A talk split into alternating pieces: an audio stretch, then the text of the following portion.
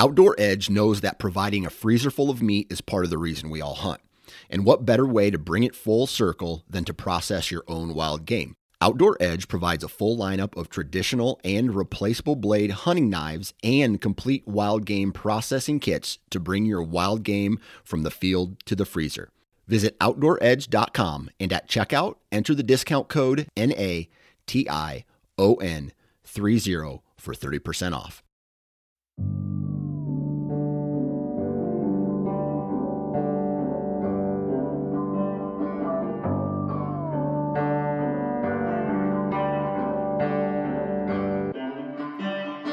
What is going on, everyone? Welcome back to another episode of the Wisconsin Sportsman Podcast, your home for all things outdoors in the Badger State. I'm your host, Josh Raley, and today I am talking with my dad. When I was back home on vacation, uh, went down to Alabama and got to catch up with my with my dad and uh, talk a bit about his experience growing up in northern Michigan and hunting in the UP. He grew up with a, a, strong deer camp culture, very similar to here in Wisconsin, and that's something that I really missed out on as a kid growing up down in Alabama. The hunting ca- hunting camp, hunting club culture is a lot different in the South than it is here uh, in Wisconsin or in states like Michigan and Pennsylvania that just have these really, really rich, deep deer camp traditions. And so it was cool to just sit down with him, hear some stories about deer that they killed uh, shenanigans that they pulled, uh, pranks that they pulled on each other, and just good times and hear all the special memories that he has of a camp called Jones Camp in the UP of Michigan. Hunting was very, very different then than it is now for many people.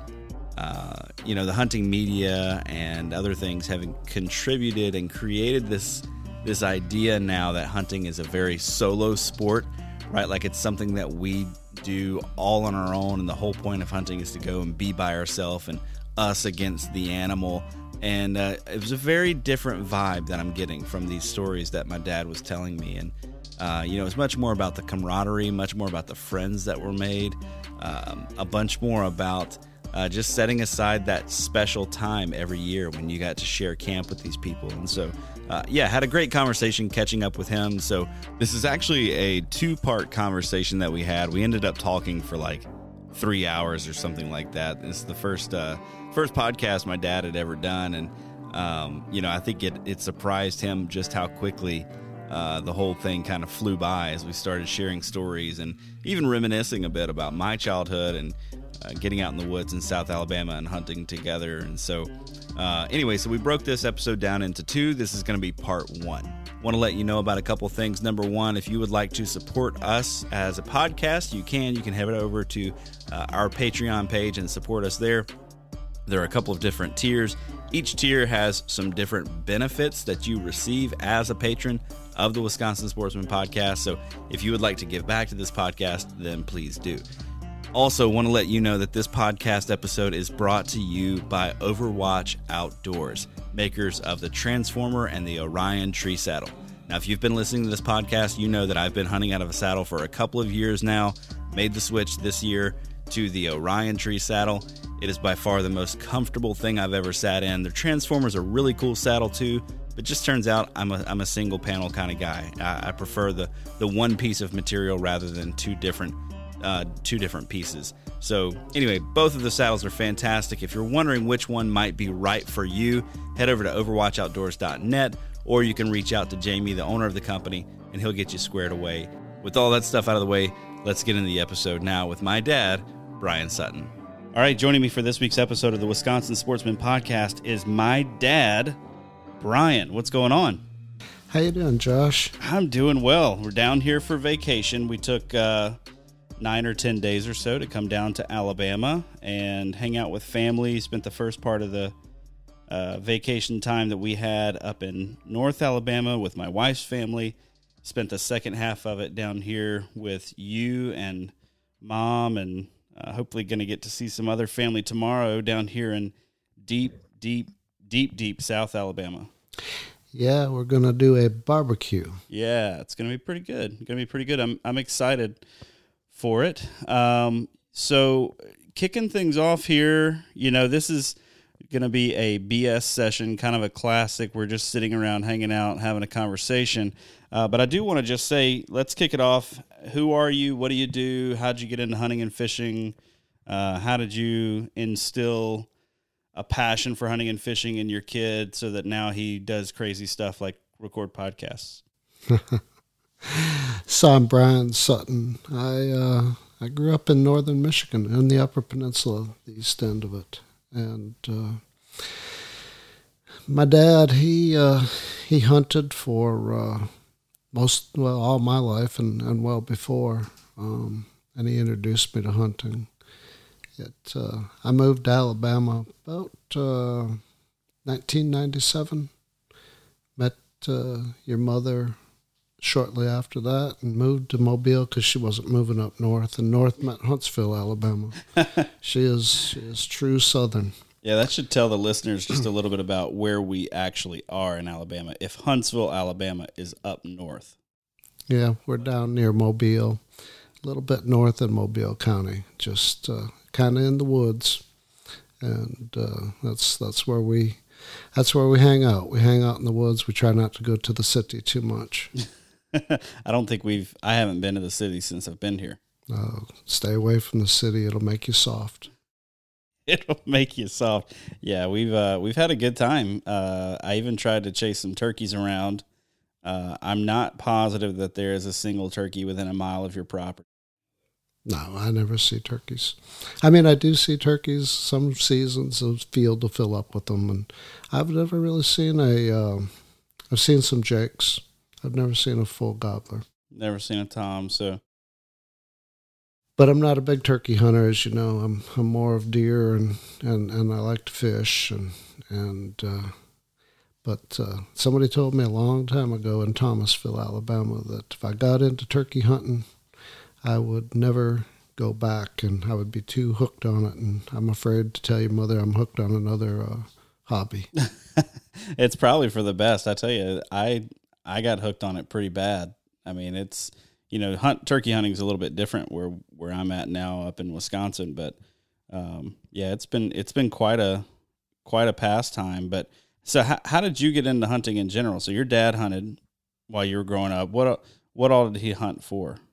He was uh, he did small game, but he and and partridge um, and rabbit, and so when I was about probably nine or ten. You had to be in, in Michigan. The law was you had to be 12 years old before you get a hunter's safety, and so I was every bit 12.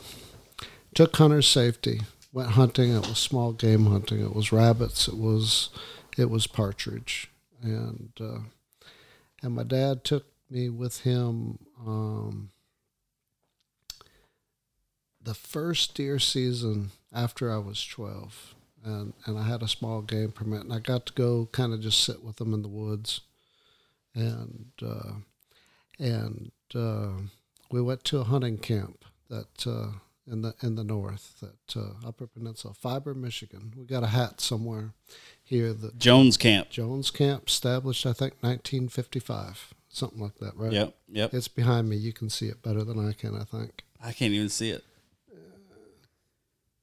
It's hanging out. It, we're sitting here to paint the hat. to paint the picture for you guys. We're sitting here in a room surrounded by uh, weapons, deer heads, and hats on the wall, and fish. So uh, we are in the man room of the house, is what we call it. Yes, yes. Where I watch sports and have all my hunting stuff. So there's a there's a hat in here somewhere that says Jones Camp with the establishment date on there, but we can't find it.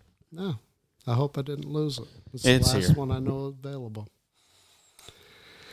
But anyway, we went to that camp and uh, and uh, we stayed in Sault Ste. Marie with my grandparents and uh, drove in every morning. And the next year, um, kids were not allowed at that camp. It was a family friend camp. It, it's, and I'll explain that at some point.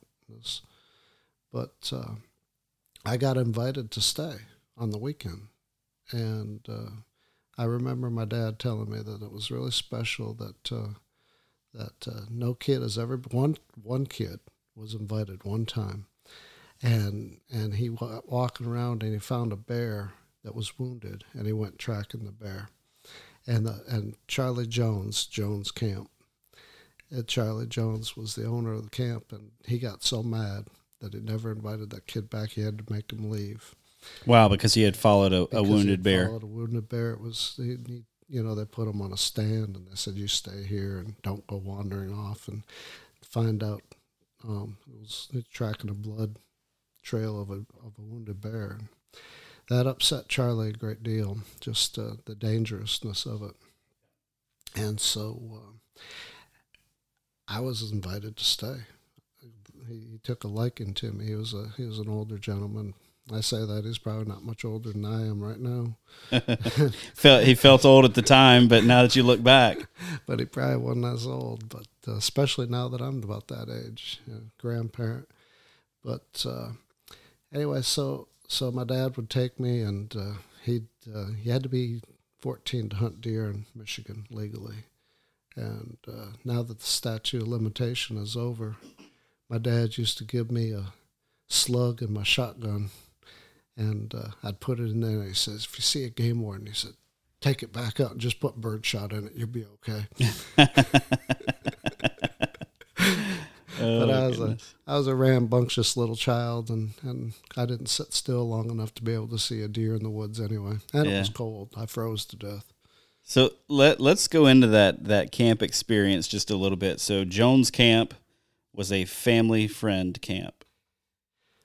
Well, Charlie Jones had 40 acres in the middle of, uh, and his brother Bob had 40 acres in the middle of state land off of this old road they called the Biscuit Road in Fibre, Michigan. So we're talking big woods, just monotonous timber kind of stuff, or hundreds of thousands of acres, yeah.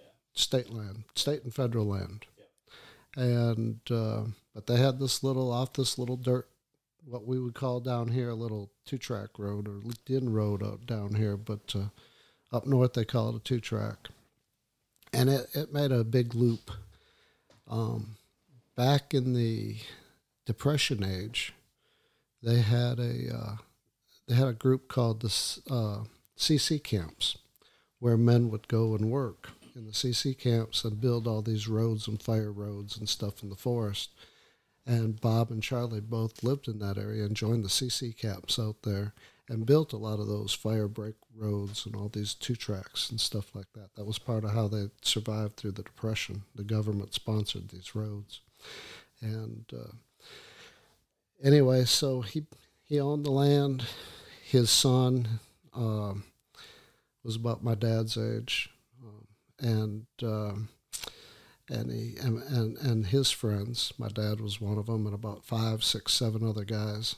They all came out to that camp, and uh, outhouse in the back, no running water, a little spring outside to pump water into, and and it was about a two-room camp. And uh, later, fortunately, they had indoor plumbing because I got to use an outhouse. It wasn't uh, it wasn't as fun as uh, as it sounds. and uh, so, anyway, he uh, we got invited there, and uh, the camp is is is very um, a bunch of friends get together. They donate a little bit of money into a coffee cup to help pay some of the bills. And, you know, back then, maybe in the 70s, you'd pay one two hundred dollars just to help pay for fuel oil and some food and stuff. And and there was an older gentleman there um, he was a cook on tugboats and he didn't hunt much. He just liked to come up and cook. So it was he, he had really good food and and um, it was just a bunch of characters uh, and and they all got along and they played cards at night.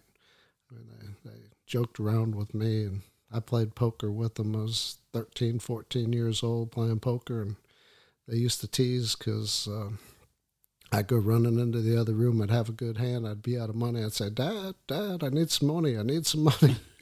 he'd, be, he'd just go get it in my wallet. And, uh, but I used to lose a lot, uh, nickels, dimes, and quarters from him. I'd save all year long for that. And, but it was it was really good times, and, and the other camps would come visit, and and uh, we very seldom went to other camps, but we they'd come to us and visit, play cards. All my dad's, all about my dad's age, and all friends of him, his, and it was just a unique experience. They played a lot of jokes on me. Uh, I was about 13, 14 years old, and I'd get to, they'd get to talk, and they'd say, "Oh yeah, the neighbors, they have that, that, that granddaughter of Mister Fountain. She was up walking around the road, you know, 13, 14, a girl." And uh, yeah, yeah, I'd downplay it. Pretty soon, I'd grab a shotgun or a rifle, and I, I'm going to take a walk up this way for a little while. I'd be waiting to see that girl, but they probably back in the cabin just laughing loud as they could be. They sent me one time down the road after it was we were playing cards. It was after dark, and uh, after dinner, I had to wash dishes every night, and uh, that was my job which was fine with me. But they sent me down the road, and uh, they said a, a, guy had pulled in. He said, "I saw a deer just up the road." Oh, Brian, go get a gun and take that flashlight and go see if you see that deer. Somebody put some eyeballs out there as reflectors, and uh, I walked up and walked around the corner. I didn't see anything. I flashed the light. I didn't see anything, and I came back. You didn't I didn't hear you shoot. How come you didn't shoot? I said, I didn't see anything. Come on, you got to go a little further. I go up. I didn't. And they, they I, I guess they figured I didn't fall for it. But in tr- the reality was I was scared of the dark. I figured I figured a coyote or something would come get me, and uh, hadn't gone very far, huh? I didn't. I didn't stray too far away. It uh, it uh, you know they would play all kinds of things like that. It, but it was it was it was a good time. You got to hunt anywhere you want. Uh, thousands of acres of land. Yeah, so talk talk a little bit about that where you guys were located. So it was a forty acre piece of property, but everything around you was open hunting. Never hunted that property ever. Um, Always off the forty. Charlie showed me how to. Uh, yeah, I didn't even know where the boundaries were. Charlie showed me where how to how to how to snare a, a, a rabbit on his property. It was, but it wouldn't have mattered to me if it was other land because I didn't I didn't even know where the forty acres began and ended. It which direction it went, it just didn't matter. It was just woods all around. You had a few neighbors before you got to his cabin, and uh, you walked down this, we called it the Biscuit Road, and uh, it went, I think, seven or nine miles through till it hit a paved road from one paved road to another paved road. And all of it was federal and state land, open to hunting. And you could go anywhere off of that road at any time and hunt anywhere. Uh, it was it was really phenomenal if you think about it, and it's still like that today. I mean, there's a couple more places from what I understand. I talked to a few people up there uh, recently, but um, it's still that way. It's just state and federal land. It's not ever going to get sold. You can go hunt, and there was times that uh, I've hunted off some roads where 12 miles long, and I only knew of one other guy hunting it. Wow. You know, it was it was, and that's where I got my beginning. Um, lots of room, lots of room to yourself. I mean, I imagine, yeah. you know, as an adult, you look at that and you're like, man, this is hundreds of thousands of acres. This is a lot of land. Yeah. But as a kid, you might as well have been in a different country yeah. when you were there. I mean, it, it that had to feel like the like the Yukon wilderness. A little bit, but I grew up, you know, in, and I grew up in the area, and to me, city was the wilderness. Hmm. Right? Towns and cities. I just to me, out in the country is just should be land that you should go to. Yeah. Um, a little bit different than how you grew up. Yep. Right. Yep. Um, where where you get on somebody's land or you walk up and land and somebody will tell you, "Hey, you're on my land. What are you doing? Yep. Get off." And uh, so it, it was a little bit normal. And as I got older, you know, 14, 15, they began to trust me. They would tell me how to go from the Biscuit Road to the railroad tracks, following the ridges, and never really hit the swamp. Hmm. The swales, they call them swales. and never really get my feet wet. Now I jumped a lot of deer doing that, and I didn't get a shot at any of them. but I actually made it from the road to the railroad tracks, exhausted and tired. But it was a it was, and then I end up you know three four miles up the railroad tracks, have to walk back down, and. Uh, but I you know, it's just uh, I hunted the railroad tracks. Statute limitations are over on that. It was, uh, but it was, it was. I wasn't the only one doing it, and it was good time. Uh, uh my favorite uh, hunts were uh, were hard snow. We'd get six, seven, eight inches of snow, and it turned sunny the next day, and the deer would come crossing that railroad tracks headed headed south to the deer yards that's that's what they would say. They're heading south and probably headed to the deer yards, and uh, you know we'd see a deer all all the time crossing there. Wow.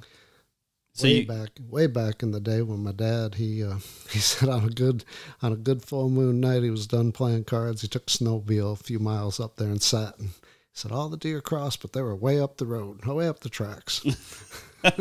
and by the way, we we don't condone illegal hunting behavior at this point.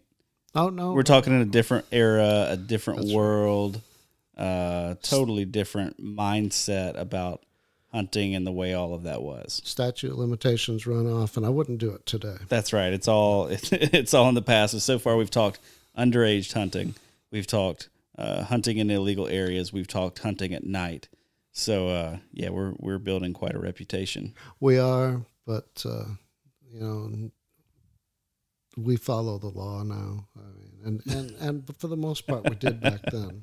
Sure. Yeah. Yeah. You know, we didn't uh, never go spotlighting and kill a deer. Never, never go shining. I, you know, I got a light right out here in the backyard, and we watched the deer. Probably see deer out there this evening, and uh, and we won't. Uh, we never even ever even think about shooting them. Well, you never have. Well, you you like to you like to contemplate it, but, uh, but especially uh, that one night we were sitting here and the big buck came out in the backyard. It was that was that was painful.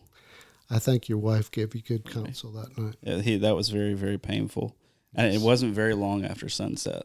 No, it, it was, not It close was, enough. To, it was a nice deer, wasn't it? It was a very nice deer. You never did see that one again, did you? No, no. What was he? Was he a big seven? Yeah, I think it was. And for South Alabama, he was a. He, he, he would have been one that would have hung on the wall. Yeah, he's a good deer. So when you guys would go up to Jones Camp, we're talking rifle season or general firearms season. Yeah, we would go. Well, so we would go up there on the weekends, and I had a little dog, and uh, we had some cabins south of Mackinaw City, and we, we took this dog that I found. He was he was mostly a mutt. He uh, his name was Nicholas, but he had a little bird dog in him and a little beagle in him and a little some sort of shepherd in him. And uh, we took him. My dad said, "Let's take him bird hunting." And we walked the woods all by that cabin uh, on this little lake and across the road. We, we we walked this whole area. Never jumped a bird. And he said, "Tomorrow we'll take him up to Fibre. We'll take him up to the hunting camp." I said, "Dad." So that dog didn't do anything but walk around with us. He said, I suspect something. He said, You'll see. So we got into the woods, and uh, all of a sudden he started uh, flushing partridge. Wow. And he got good at it. And he never pointed for long, but if you watched him and you knew what he was going to do, you had about three or four seconds to be able to prepare, and he was going to pounce. So you just had to keep up you just had to keep an eye on him, but he stayed good at staying within 10, 15 feet of you. Just he was there working in front of you, and all of a sudden he'd get excited and start sniffing, and he'd stop for a second and flush. And, wow. Uh, he did real good. I remember one time we were out sighting in the rifles at the cabin, getting ready for deer season, doing a little work around there. And that dog ran off somewhere. We heard some high squeal pitch what is that? And I said, oh, I reckon that dog is uh, he out there somewhere chasing on a rabbit. And he come back with the rabbit. Oh my goodness! in the smell, that was that was pretty good. Man. And the squeal we heard was the rabbit. Oh no! But, uh, but he, was a good dog, and and so I hunted with him, bird hunted up there. you know, when I got 16, 17 years old, and I didn't have to go wait on my dad to be ready to go off work, and I could just go up there and I take that dog, and, and we go we go everywhere, and uh, and bird hunt. When I got lazy, and uh, and you'd see partridge on the road, and and uh, you'd stop and you get up, maybe want to shoot it or something. I'd have a 22 or something with me, and that dog he would go crazy Mm. He would go crazy wanting to get out of that car, and uh, and uh, and when I did start, to, I take I did go start getting the hunting stand ready. You know, take apples, and start getting the deer. It was legal, still is in Michigan. It's a, I believe, and. Uh, he'd go in the woods with me and he'd jump partridge and uh, and, and believe it or not, he he gets so mad at me. he'd just looked at me and said, "Why didn't you shoot? Why didn't you shoot?" You just see the words coming out of him. He uh, he wanted to. Uh, he wanted to shoot. He wanted. He loved that gun. He loved the. He loved the action. Wanted to be in on the shot. Oh my goodness, that dog loved to loved to be on the shot. And um, yeah, Josh, I was I was. I told you Charlie was. He grew up in that area. He grew up in the poor area when he, he hunted for food. Him and his brothers, they were given they were they were poor. They lived up in the woods. They had only so much ammunition, and they had to make every shot count. And he knew those woods so well. I started hunting a road, probably 20 minute drive from the camp down the paved road, 50, you know, 55 mile an hour, 20 minutes. And it's 12 mile long road and he was telling me a spot up there. It was an old stagecoach road. And he said, You walk up there, he said, you'll see a stagecoach um, station, you know, regular where they would stop with the stagecoach. Mm. And there's a well in the ground. And I was determined one year to find it. I was walking up the road and I saw some deer cross. Uh, they see so few human beings in that area that they didn't bother with me. I was right in the middle of the road. They were 50 yards in front of me. Wow. They just made their way across and and uh, they looked at me and kept on going. Never never broke stride. They they stop and, and get follow one another back into the woods. But I found that station. I found the well, and, and, and it's just amazing to me how how all that stayed and the trails are still there. Yeah and even see the ruts in the road. Wow. And uh, it, it's amazing. And living down in Alabama, you you have a road. We have a road through the swamp here up to the next ridge. And if I don't tend to that every three years, you won't see it in five. Yep. It'll be growed over. Yep. And uh, so things things just it stay natural for so much longer. Yeah. It's it's kind of it's fun to hunt a deer that has never seen a person.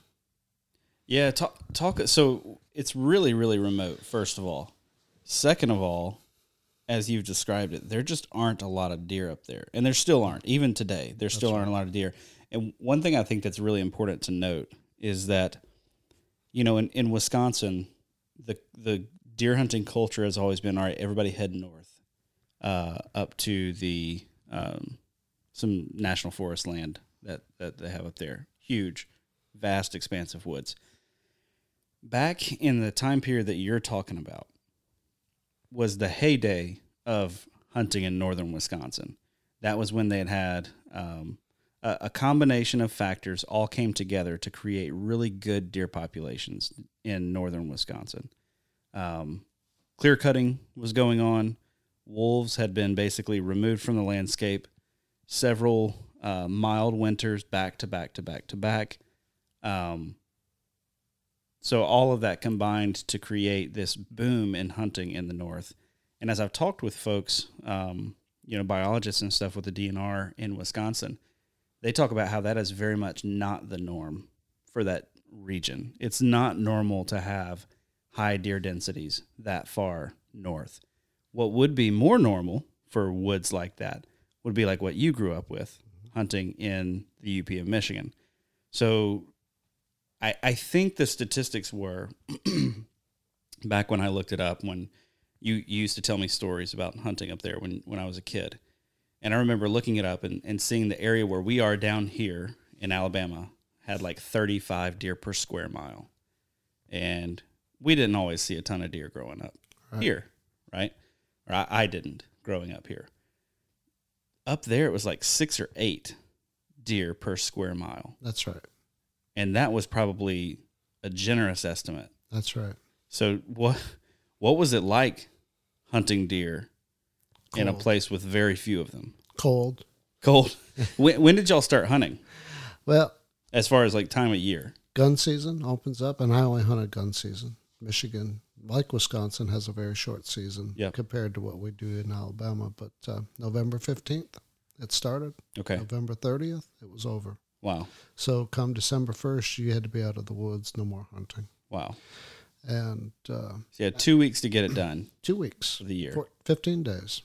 And, uh, and that was it. And my entire life of hunting in Michigan was uh, I was going to school or uh, college or working entry level jobs that uh, I only had you know two three days off at a time ever hunting. I never took a week off it, and I didn't even know what vacation was.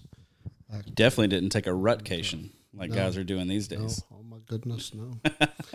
and uh, so I would get, I don't know, uh, the first, you know, I'd probably get six days of hunting total in a in a season. Wow. And uh, if I saw, now I had a very good personal, I think it was just personal luck. I had a very good buck to doe ratio. I just saw very few does, and mostly I saw bucks. I think that was just personal luck. Hmm. A lot of people, you know, what what the, what the fellas did, um, either hunted on a very good trail or a where you knew they were crossing roads or the railroad tracks that we described, and and and the railroad company they knew that people were there. In fact, some railroad workers actually hunted just up from. They had regular stands, hunted it. Huh. So it wasn't, you know, we say, well, we wouldn't do it today. No, we wouldn't, and and the railroad company wouldn't want you to. But back then, it was it was a known thing Yep. and and, uh, and so it uh, when the train come through now that was a little scary because the train's coming you're eye level with the tracks and that old train rocks back and forth and it was a little little nerve wracking Yeah. but uh, but you so you, you either did that or you you got a bunch of food for the deer and brought them to you and deer will come to food as we all know we do the same thing in the south where we where we plant patches Mm-hmm. and lately alabama has allowed uh, uh, putting out corn Yep. um, everybody put out corn before Yep. they just got tickets for it if they were unlucky. And uh, if you didn't put out corn, you know your neighbors were going to see more deer. Yep. And so that's uh, that's a that's a truth to it. Um, now we, you and I, were in some hunting clubs down here where corn was forbidden, and that was okay. And uh, we saw some deer, but not in large volumes, but but uh, at least more than I would see in Michigan. Yep. Yep. So if I saw two deer, three, four, or five deer in a season, I did well. Wow. Wow. Uh, it, uh, and I, but I killed uh, I killed some nice a couple nice deer up there, and uh, have some real memorable hunts. And uh, but I missed a pile of deer, Josh, when I was young. Mm. Oh my goodness, I missed a pile of deer. I, I must shot a bucket of bullets at deer. And uh, the old fellas, they'd get. Uh, I drug, I drug old Charlie Jones. They said if you shoot one in the lungs, it'll be real dark blood, real dark. I think it's supposed to be pink, but uh, knowing what I know now, right? Yep. But Yep. it'll be dark. Mm. Okay. Well, I shot at a deer. It come out. I went up. I looked. and I said, "Oh, that's dark." So I went all the way to the camp. I'm talking. I'm three, four miles up a track. I go all the way. I'm almost running back to camp. Come on, Charlie. Come on, Charlie. Come on, Charlie. He's 65, 67 years old. Okay, I'm coming. Drag that poor man all the way up the tracks. He looks down. He says, "That's where you shot." I said, "Yeah." He said, "That's mud."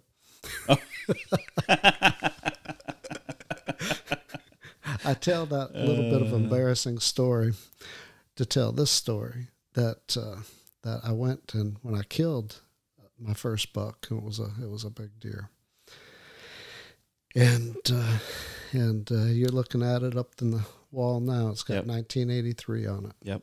and uh, Really nice deer.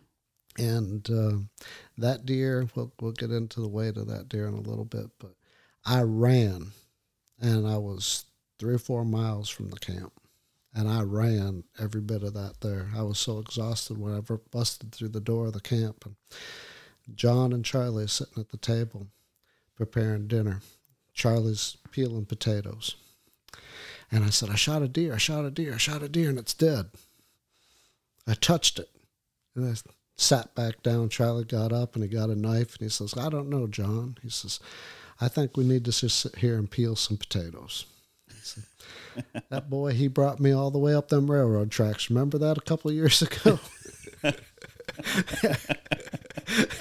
and they went back and forth for a while. And I said, Never mind, I'll go figure out how to do it myself. I said, Settle down.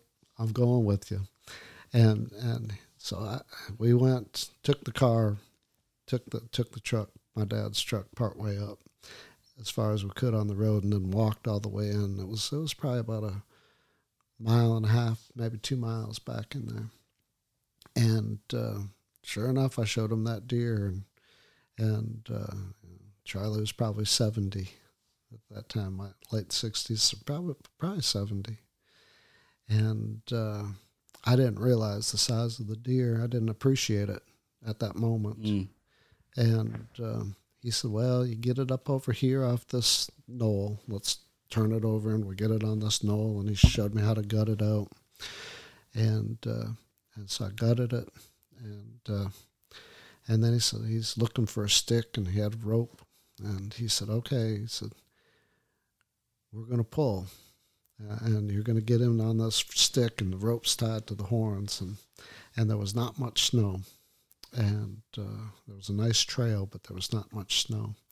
And he and I pulled that deer all that way out, and we hung that deer on the buck pole, and we cleaned it out good. It was it was um, it was a little warm. I drove a 1972 Pinto.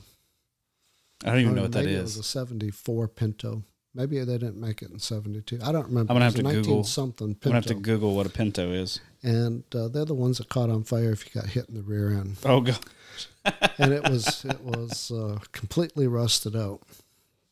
And uh, we were going to put that deer on the top, and somebody said, "No, that might crush that poor car." Oh no. so we slid that deer inside that car, and I took it back home, and I took it to the processor. You got it. I'm. I just googled a pinto. You got it inside of that. We did. Okay. The, the head was right up in the dashboard, and the butt was at the at the hatch.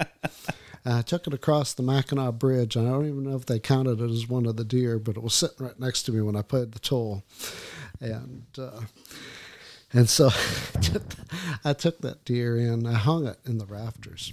Um, and my parents would not be happy about this, but uh, hung it in the rafters at the, in the in their garage. I don't know where my parents were. My dad might have been at the hunting camp, and, and my mother probably was in Green Bay, Wisconsin. She went with her friend every year around Thanksgiving Ah. and uh, and so um, I had some people over, and you know I was probably I think I was eighteen. I had some people over. Drinking age is twenty one. Yeah, I violated that too. Man, we were breaking so many laws on this episode. But uh, My goodness. I apologize. It's statute of limitations, right? It's all right. I don't condone that, young people. That's Don't right. do it. Don't drink until you're 21. Then do so responsibly. Better to almost be a teetotaler at this point. However, so I had people over. I took them down. I showed them that deer. The next morning, I had to take it to the processor, and it was bad ice storm. It was real icy and slippery. I put that deer in the car, and I get out at the processor, and I walk in, and there's four guys talking to the processors there, and there's this really nice. That was probably about an 11, 12 point deer nice horns, and the guy's telling the story, and I just listened to his story. It was a good story. I don't remember it now, but it was a good story. He was telling how that deer came out. He was excited, and so I'm standing there, and the processor guy, he was a he was the dad of a, a female friend of mine. He looked at me, his gruff fellow. What can I do for you? I said, Well, I have a deer. What do I do? Do I just bring it in? Yeah, yeah, yeah, go get it. Do you need help? I said, Nah, I got it. No problem. So I open up the Pinto and I get the out. And I drug it out onto the ice and I slide that deer in. And I remember as I'm coming in the door, this guy's starting to tell a story again.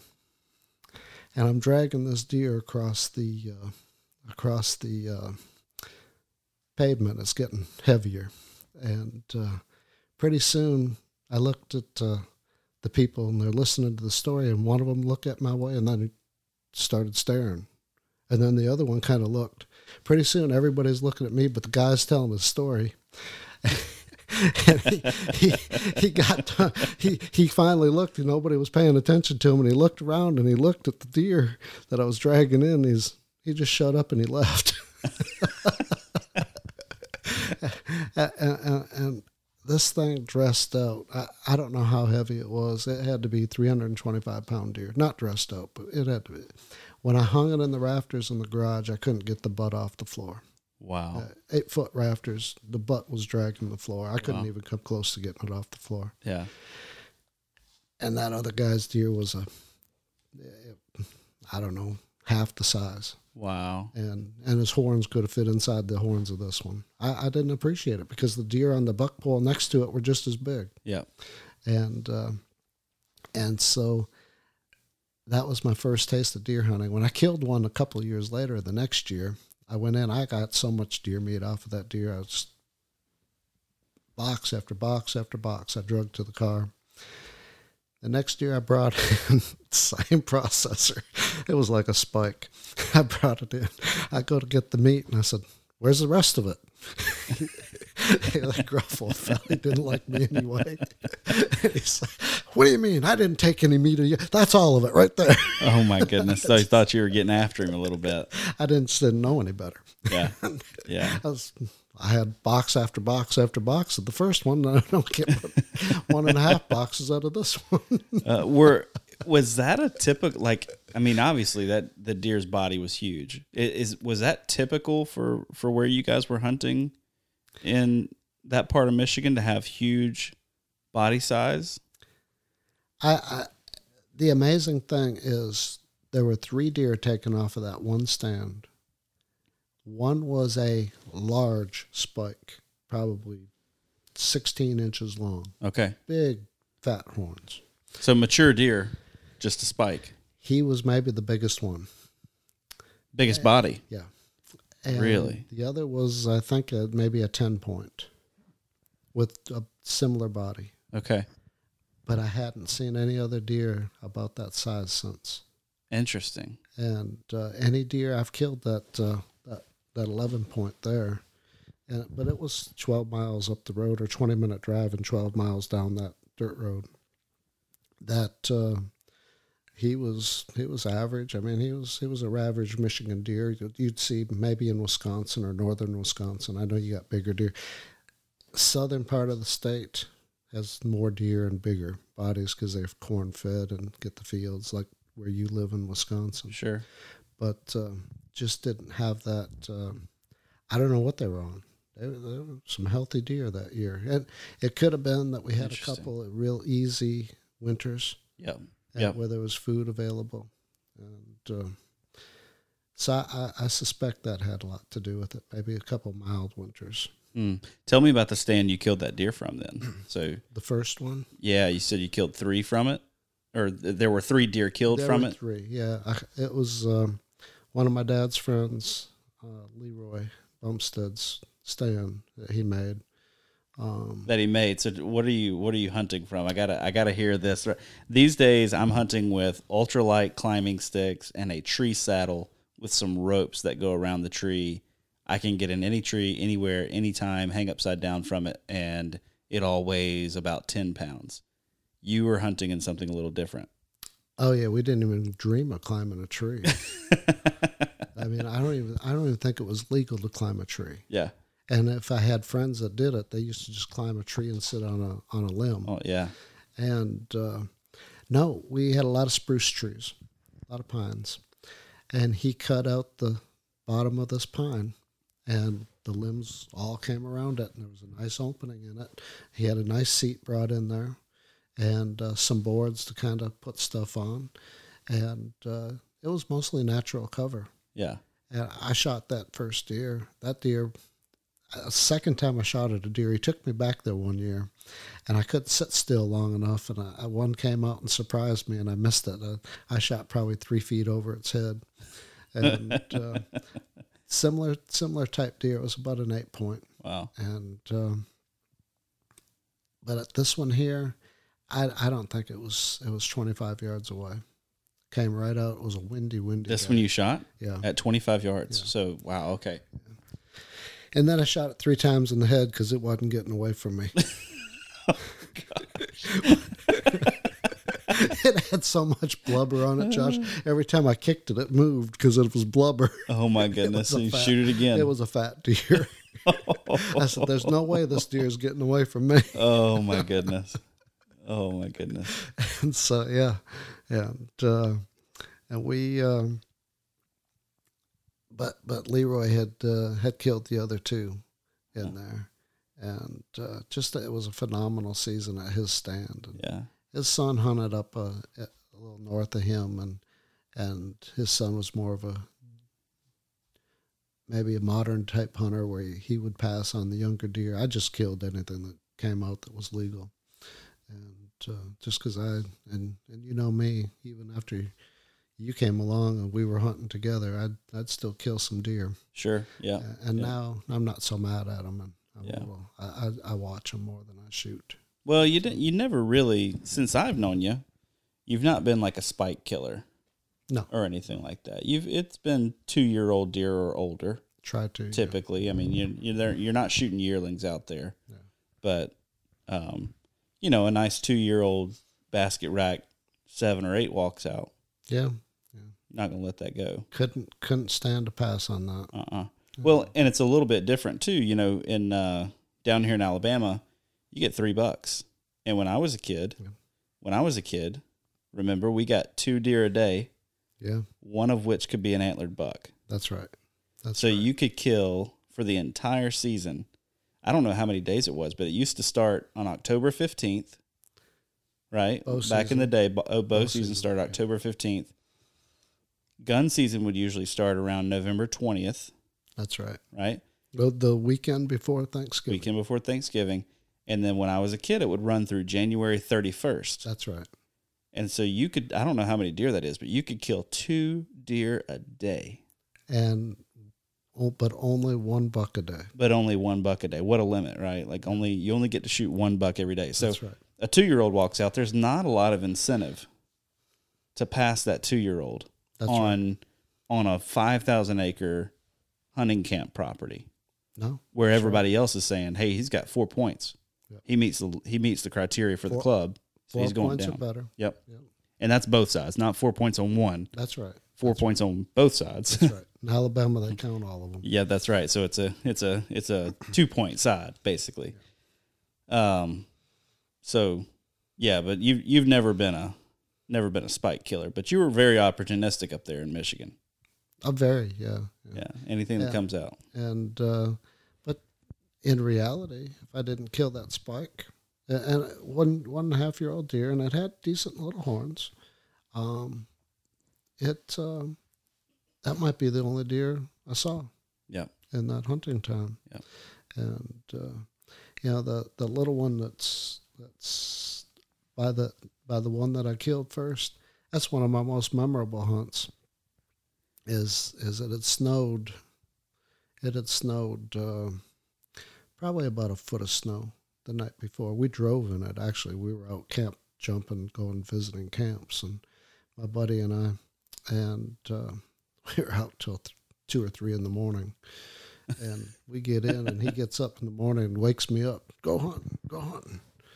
He, he's just giving me a hard time. I got up just to go get rid of him. I was going to go take a nap in the woods. And uh, Probably warmer places to nap at, but warmer, yeah. But you have a little fire. We have little heaters up there. We, my dad, take a little can of uh, of uh, uh, coffee can, those metal coffee cans back in the day, and you take a roll of toilet paper and you squeeze it into there, and then the old farmers used to use an alcohol base antifreeze in their tractors.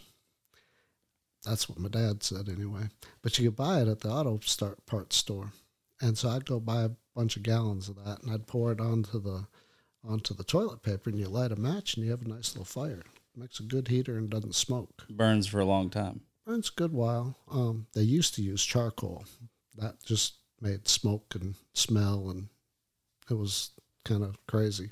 Yeah. But uh, I'm glad we went with the cleaner version. Almost lit myself on fire a few times trying to stay warm. But, uh, Well, and now thinking about it, who knows what kind of fumes you were inhaling? Like, Who knows? You, did, you didn't have the charcoal smoke, but you had whatever carcinogens were flying up out of that little. it, might, it might it might be why uh, Miss Helen, your mother, uh, questions me sometimes what I'm thinking. killed a few too many brain cells with that with Yeah. your makeshift heater. But Yeah. so anyway, so you're going out, you're gonna get, you're gonna warm up, you're gonna take a little nap wherever it is, away from your buddy. And I, I took I had an old 30-30 Marlin that my dad killed a deer with uh, years earlier when he was had a, it was uh, that deer that gun has a lot of history and uh, I got to get you or your brother or to kill a deer with it and then I got to get the grandkids to kill a deer with it and it'll have had a lot of generations of deer killing. Yep. And uh, I took it with me, and I was shaking snow off every tree limb because if you walked under it, the vibration just have it fall on you anyway. I got to my stand, and it was all covered in snow, and I lit the fire, and the gun was inside, and I sat on an old car seat in there, and uh, got my head stuck in, there, and I'm trying to clear it out with snow, and I look out the out the opening, there's a there's a buck staring at me. And it was uh, it was an eight point, smaller eight point, and uh, it was just pretty standing there. It couldn't be fifty yards away, and uh, I was like, okay, if I lean over to shoot that deer, my butt's sticking out of the blind. If I lean over to shoot that deer, I'm going to light myself on fire. so I had his old old rubber boots with big foam insulation, not felt, felt insulation in them, you know, felt felt insulated rubber boots. And uh, I used to just step on the fire, but it was freshly lit and still had, you know, I always filled that thing to the brim to get the alcohol, most fire you can get at the first, right, to warm it up. Yep. I try to step on it with my boot and go shh, make a little noise, but I couldn't get the fire out. And I was like, this is getting crazy. I finally, finally got the fire out, and I look, and that deer is still there. And so I grabbed the rifle and I was leaning over, and, and I shot, and, I was, and that deer disappeared. All snow between me, every bit of snow on every limb between me and that deer just come shoo, white out conditions. Mm. And uh, so when it all settled down, I went walked up there. I, was like, I think it was standing here, and I couldn't see it. Couldn't see blood. I was off to the side a little bit, and I finally got to where that deer was standing, full of pink blood because it went through the lungs. Lungs, you know, nice pink Yeah. shade of blood. Not dark pink, blood. Not dark blood. And I went in and I I, uh, I uh, tracked it. I don't know about seventy five yards. It was laying down, and so I said, "Well, ordinarily I'd I'd I'd, I'd, I'd would uh, gut this deer out and drag it out of the woods, throw it in the truck, and go back." That morning, I just turned around and went back to the camp, and I got my buddy up because he just went back to bed. little little payback for him. And. I said, "Hey, come on! I need help dragging this deer out." so I made him come with me.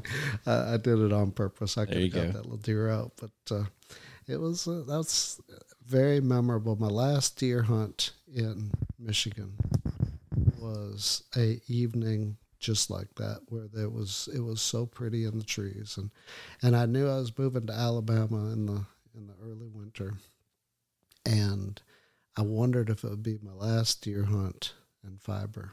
And it, uh, to date it has been. I always reminisce about it, and I'd like to take a trip, but it's just the, the my dad's friends either don't hunt anymore, or they've all passed away, Yeah. and uh, and it's just. I was fortunate enough to hunt with my dad down here. You and I hunted with him a couple of times. Yep. But um, it, it, it just wouldn't be the same. But I, I almost want to go for partridge season one last time.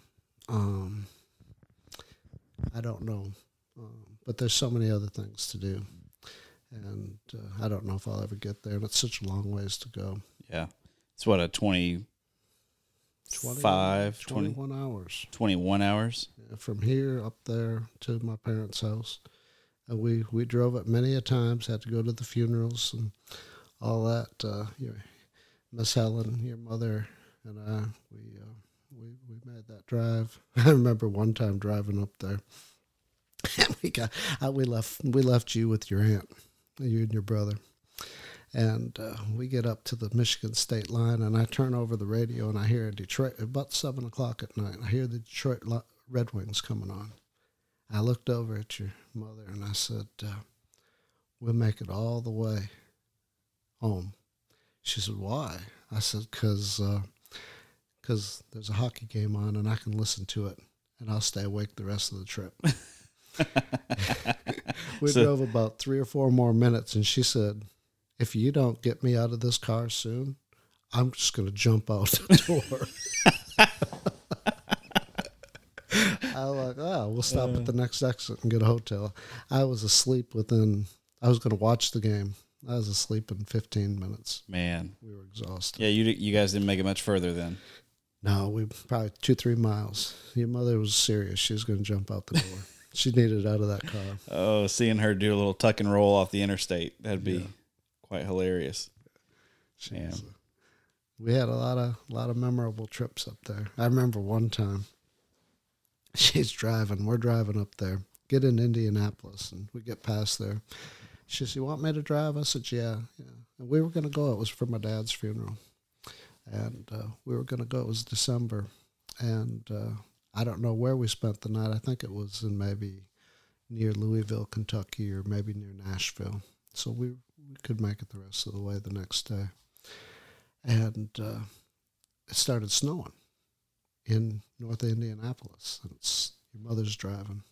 She's driving my pickup, and uh, there's an accident. They had a detour.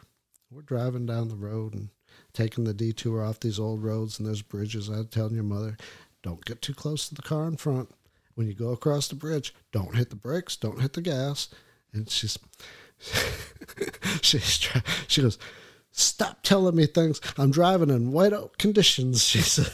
and, I, and I, anyway, so she got uh, we got to where she could pull over. And she said, "You drive." I, I drove. And several hours later, we're up in very northern Michigan, and uh, around Grayling and Gaylord. People may know where that's at. It's up in the snow belt. Probably five, six inches of snow had fallen. It's all on the road on the interstate, and you now live in Wisconsin, so you'll know this. One part of a four-lane highway, the passing lane usually has snow in it, and the other has just two tracks that you Yep. follow. And I look in the mirror, and here comes this truck. I could see a truck coming up, and I looked over at your your mother, and I said, uh, I said, uh, you want to see what a whiteout condition looks like? She goes, why? Yeah, I mean, snow was just coming down. I said, because you're fixing to see it in a minute. Mm. And that truck went by. she, we couldn't see any. I said, that's Uh, whiteout conditions. Yeah. I'm not too sure she appreciated it. Yeah, I bet not. I bet not. I, I yeah, I'm sure it, it felt like whiteout conditions the first time when she was seeing that. But Yeah. coming from Alabama, we don't have any experience driving in the No, no. in the snow. We got some ice down here a couple of times, and she'll fool you. She'll put on all her clothes she owns and go out inside and play with the dogs in it and take pictures. And she'll send them to me if I'm wherever I'm at at work or whatever, because I'll I'll brave the conditions and drive on the ice. But but uh, she sent me pictures of things. I was like, "You've been outside all day." she goes, "Yeah, I put on this." That's about every article of clothing she owns. Yeah, she goes out Michelin Man style, and Pretty much. she can handle it. yeah, Man. for a few minutes. So, do you think you'll ever end up making it back to Jones Camp then, or I hope to. Um, is it is it still in the family? Yeah, I think uh, I think uh, Charlie Jones's son's son-in-laws hunt out of it. His son's son-in-laws. Yeah, yeah. So Peter Bush, his it was his stepson. He had some daughters. He had a son too, but I don't think his son hunted much. but his son-in-laws do, Okay. and I think they are keeping the tradition going. Now, I, I know of them. I just don't really know them. Sure. They had come along well after I had left, and um yeah, it's um, they they're still hunting out of it. In fact, I spoke with Peter Bush not long ago, and he uh, and another one of my dad's friends, uh, Gary Bennett, and uh, they're getting they're getting a little older, but they're both in good spirits, and uh, but neither one of them can hunt anymore. Yeah. Wow. And so you get to that age where we just can't do it. Yep. And, and going to camp is now Peter will still go back out to camp. Yep. He doesn't see as well as he used to, but he'll sit around the camp like my dad used to. He had arthritis bad. He'd, he'd say, oh, I'm going to sit at the camp and hunt from the table.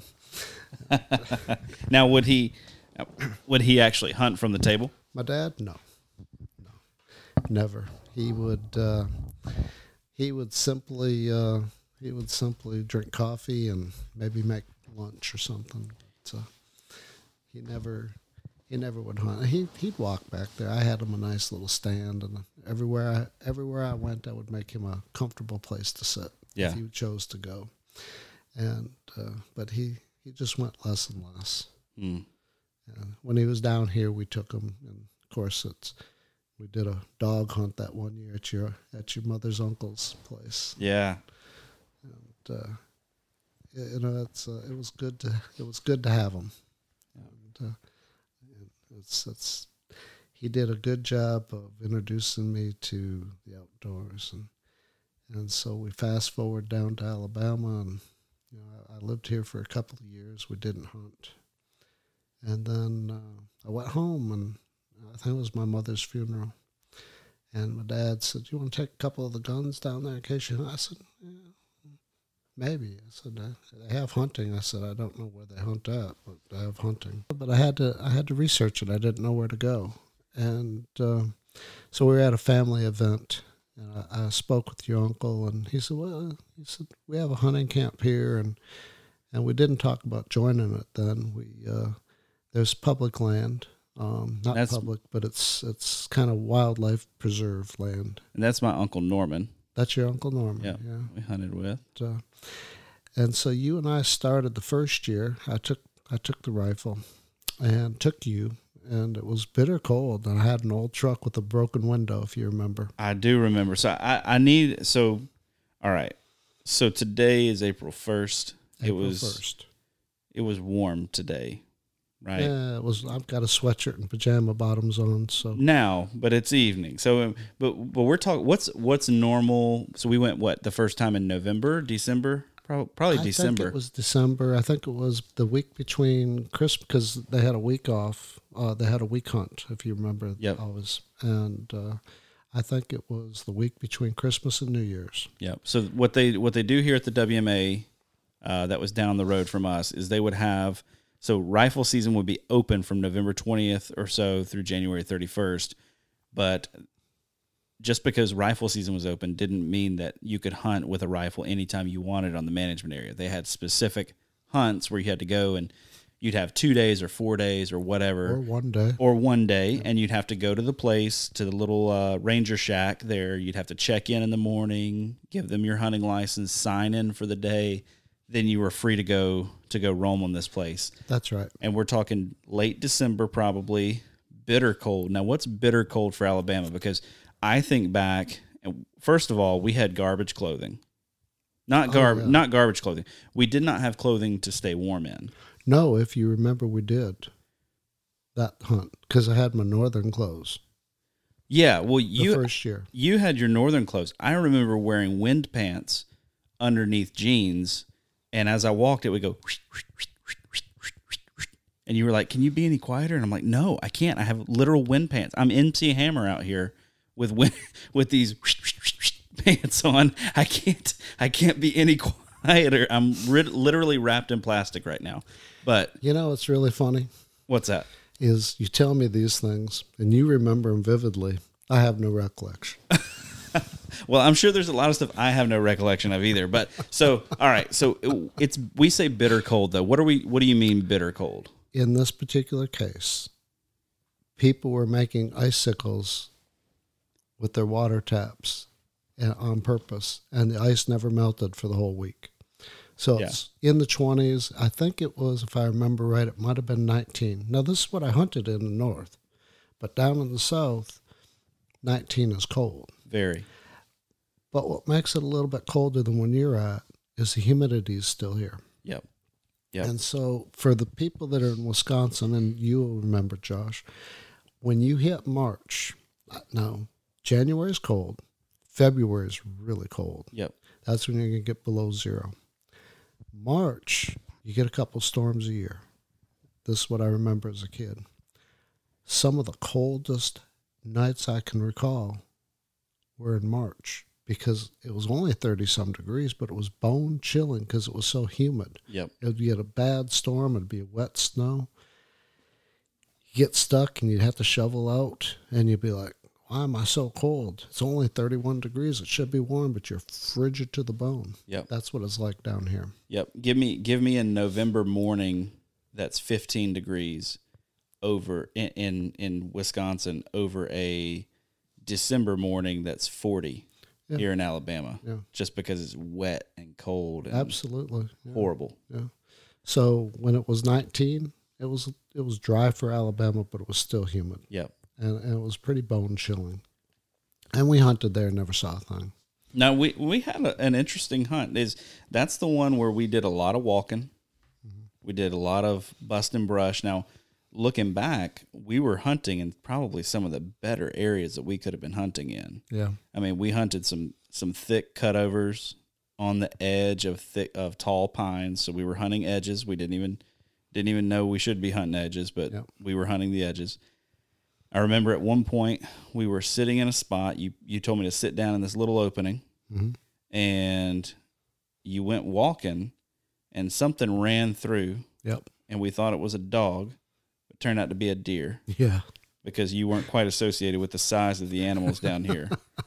They can be small. they, they can be very small. And by very small, we're talking that deer was probably 40 pounds, Yeah. 45 It was pounds. a young deer. It was Very- probably 40 pounds. It was a young deer. very, very small. Without its mama, it was it was probably without spots and, and without its mama.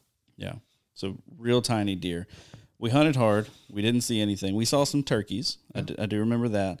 And now, so we sat on, we saw a lot of turkeys actually. I think did. big group of turkeys came out actually.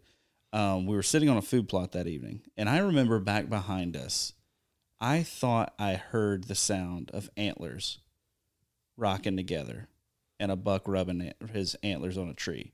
Did do you remember that at all, or is that something? not. Okay, all right, But I, but I also don't hear as well as you. But I'm sure you told me about it. sure. I, I just as a kid, you know, trying to piece all of that back together, and I think at this time I was thir- I think I was thirteen that year. You were. I think I was 13.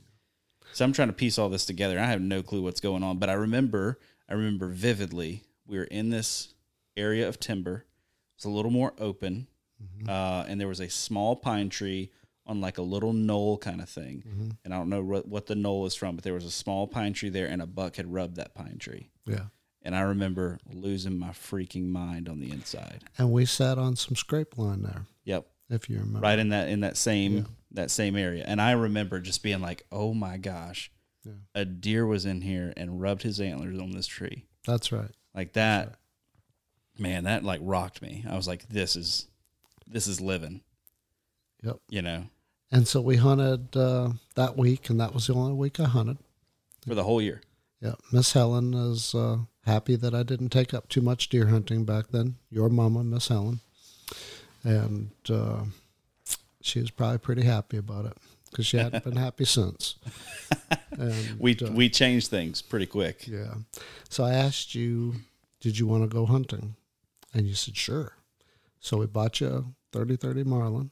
That's why I started off with. And uh, the next year, we hunted youth hunt. Um, I think we saw some deer on youth hunt. We bought uh, more Alabama style clothes where they were netted and camouflage, but they're still crap clothing. Yeah, it wasn't going to be warm by any No. stretch, but uh, so we saw those two deer on the youth hunt. That was on that food plot. Man, they were the smallest deer I've ever seen in my life. They were the smallest deer. I mean, they walked out and they were tiny. And I think it, I think you heard they walked out. We heard them walking to us. We heard them walking. They were coming up behind us, Yep. and my heart was about to beat out of my chest. And I, you must have heard me pull that hammer back. I did because I told you don't shoot. That's right.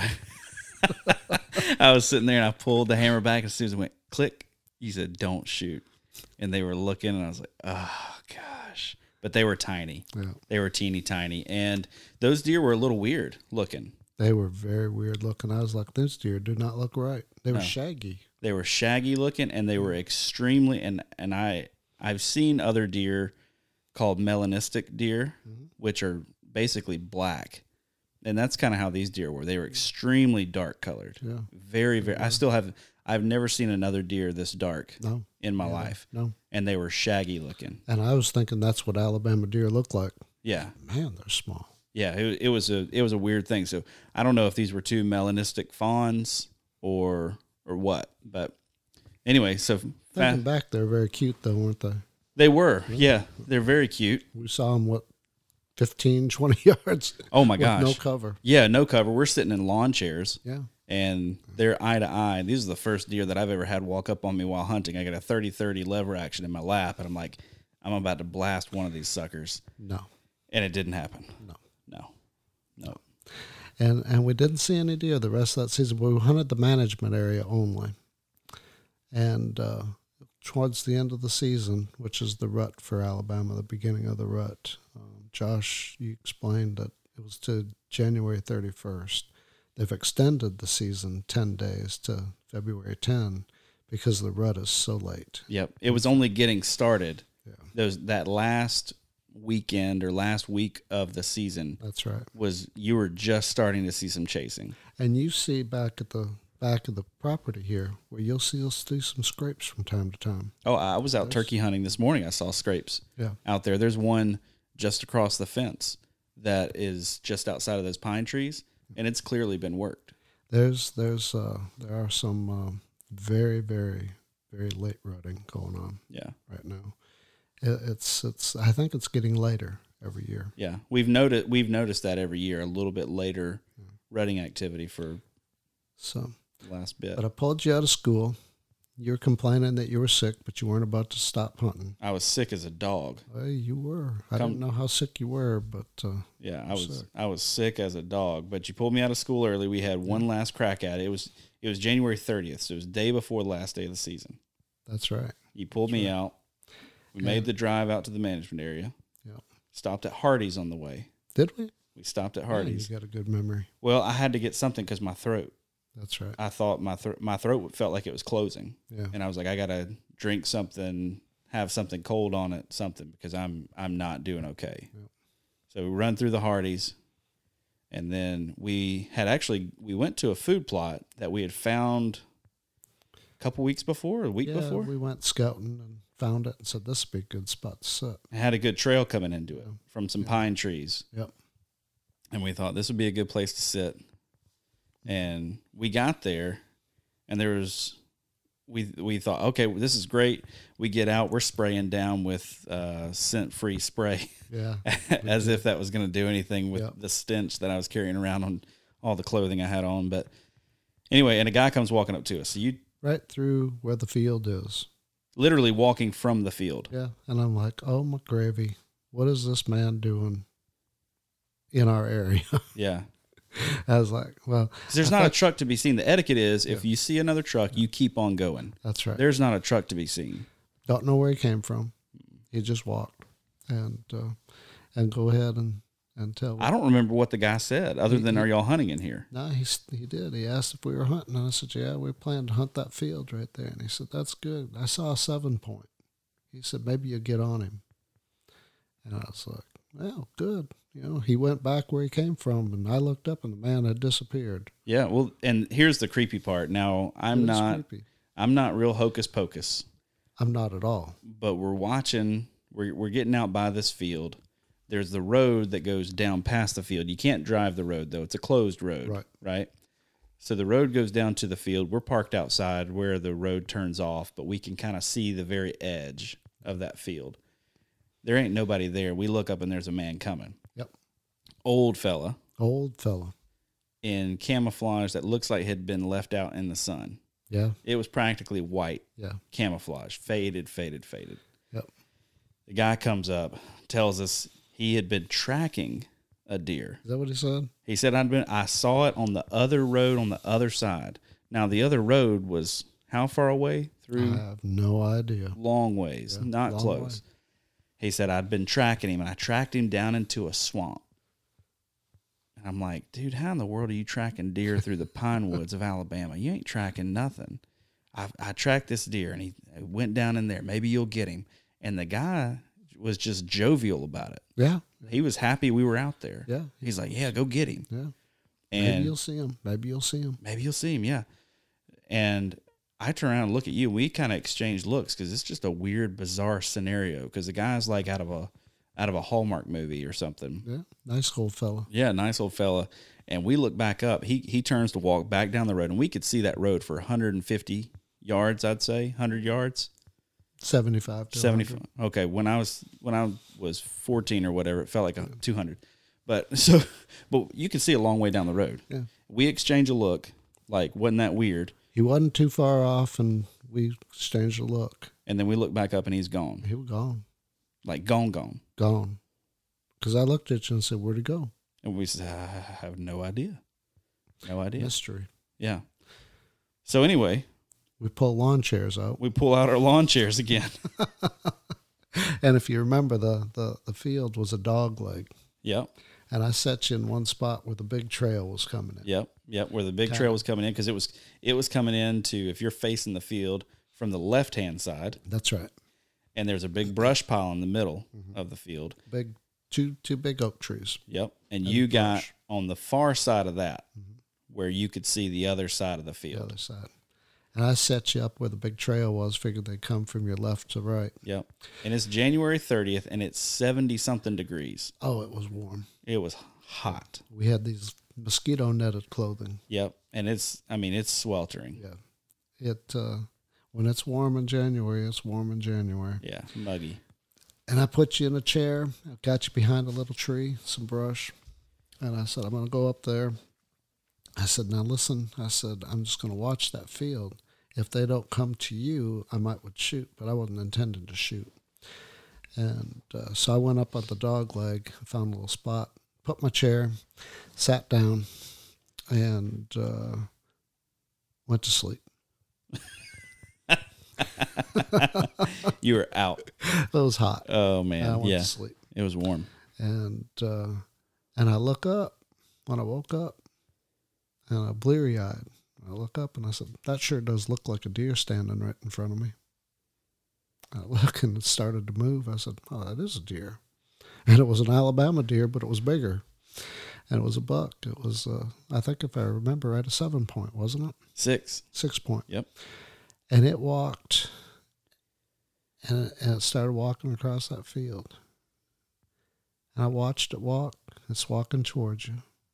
And it got to the close to the oak trees, and I put the scope on it, looked at it, and I said, "Josh, my boy, you need to shoot this deer. I hope you're not sleeping." And uh, I watched that deer, and it got past those pine, those oak trees. I was like, I don't have a whole lot. He should, he ought to be in front of you by now. I hope you're not asleep, Joshua. And uh, he uh, he he had about three or four more steps before he's going to be out of my range, and I couldn't shoot him. And I was going to have to pull the trigger because I knew he was in front of you. Well, and in and in Alabama, this is not a buck you're letting walk. Like not this on is not a buck you wa- walk, especially on management area. not on this management area. I yeah, I'll get to what some folks said about it earlier, but South Alabama. yeah, South Alabama is different than the black belt of Alabama. yeah, we're in the we're in the coastal plain region of Alabama. The soil is sand. sand. When I plant my fields here, it's sand Yep, everywhere except one field that's clay. yep. But uh, yeah, next thing I knew, I hear kapow, and that deer dropped right there in its tracks. Yep.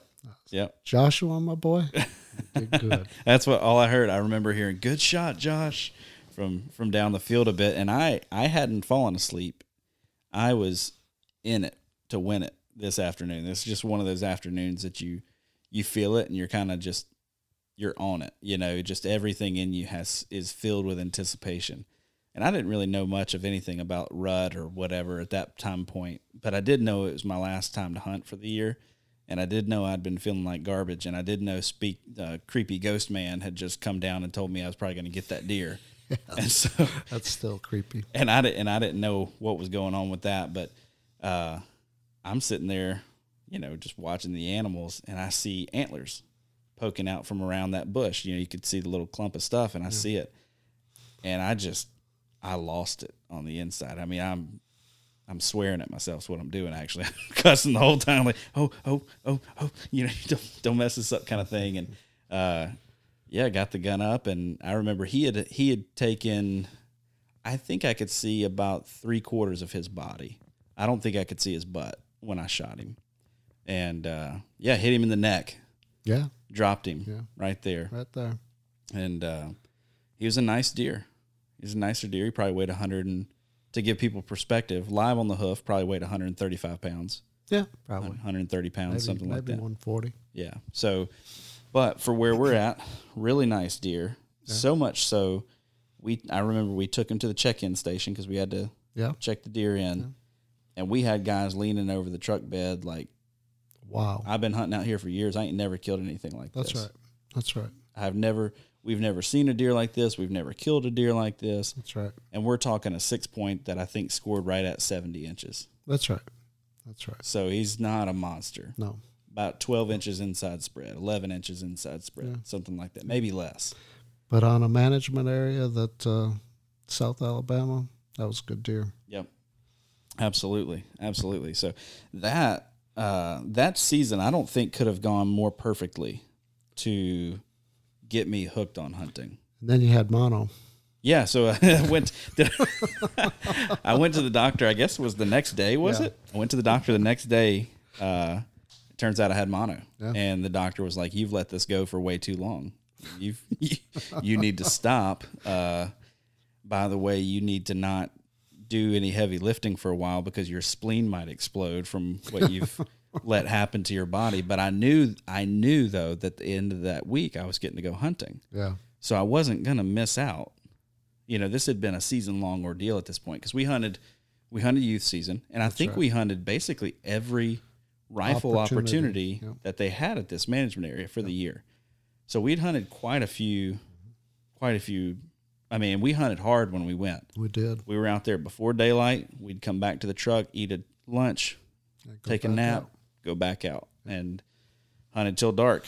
And um, not necessarily easy hunting either. We weren't driving four wheelers to the spot. I mean, we're parking at gates and Yeah. walking, Yeah. you know, and Long so walks. yep, very long walks. Everything. Yep, watching for for people, you know, having to dodge people, having to find plan A, B, C, D, E, and F. That's right. because we'd, you know, oh, let's run and grab a grab a sandwich at Subway or whatever, and you come back and that spot's taken. Well, crap, let's go some. Now that spot's taken. Yeah. You know, so we had hunted hard all year, and then to find that success through adversity, through weird circumstances on the very. Oh, and I got to mention this too. That deer was wet Was it? That deer was remember. the deer's body was wet so he had gone down into a swamp Yeah. and so whatever in the world that guy was or was doing I have no idea. I still think of that sometimes. See, he, that deer went down in the swamp. He's gonna come out in this field. Okay, Yeah. man, whatever. Yeah. Uh, right. And he sure did. So anyway, but but that that season, the way it had happened, I think happened in such a way that, I mean, it was perfect for me to get hooked on it. Yeah. You know, to spend to spend the whole year because we didn't see another deer after youth season. No, we didn't. I mean, did not see another deer. It was tough hunting. Very tough hunting. We sat on some nice fields too. It was amazing. We didn't see any deer. We did. They they act, you know to their credit at at that old Boykin management area before they closed it down. They had some really nice food plots. They did. They Uh, really did. really large food plots. I remember we one we sat on, that big one. How many acres was that? That was good. Might have been a ten acre field. I was going to say I think it must have been ten acres, and they had corn planted in it, and had left the corn stubble on one side and green patch on the other, and you not How we didn't see a deer that evening, I don't know. not a deer came out into It it. was crazy. Yeah. So, but then we got that one on the day before, the last day of the season. Last day we were going to be hunting, I believe. Um, man, I was hooked after that. I, I took it off work. I said, "This will be the last chance. Yeah. I want to pull you out of school." Yep. And and then I got weird after that when it comes to hunting. You did. We just we both jumped all in. Yeah, we were all in. And uh, the next year, you know, we went to a family get together. Your uncle helped uh, get that deer skinned out. Yeah, helped us clean it. He stuck a stuck a chunk of the brain into my mouth, Yeah, that was good which with was mono. wonderful. Yep. I hope he got mono from that. No, Your Oh. uncle Norman was a good fellow. he was. and uh, he had a little club, and we joined it the next year. Built a couple shooting houses for it, if you remember. Mm-hmm. And Yep. uh, and we hunted there. Um, you saw some deer. I didn't see one or two. Never shot a deer. That's where my dad hunted with us. Yep. Yep. And then, We tried waiting on bucks. I saw I saw does several times. We tried waiting on bucks out there, but never did. Never did see a buck. And uh, the next year, then we joined what is traditional Alabama hunting club, and a good one. And we stayed in it a number of years. And that is all for this week's episode of the Wisconsin Sportsman Podcast. Thank you so much for listening. Tune in next week for part two of this conversation with my dad.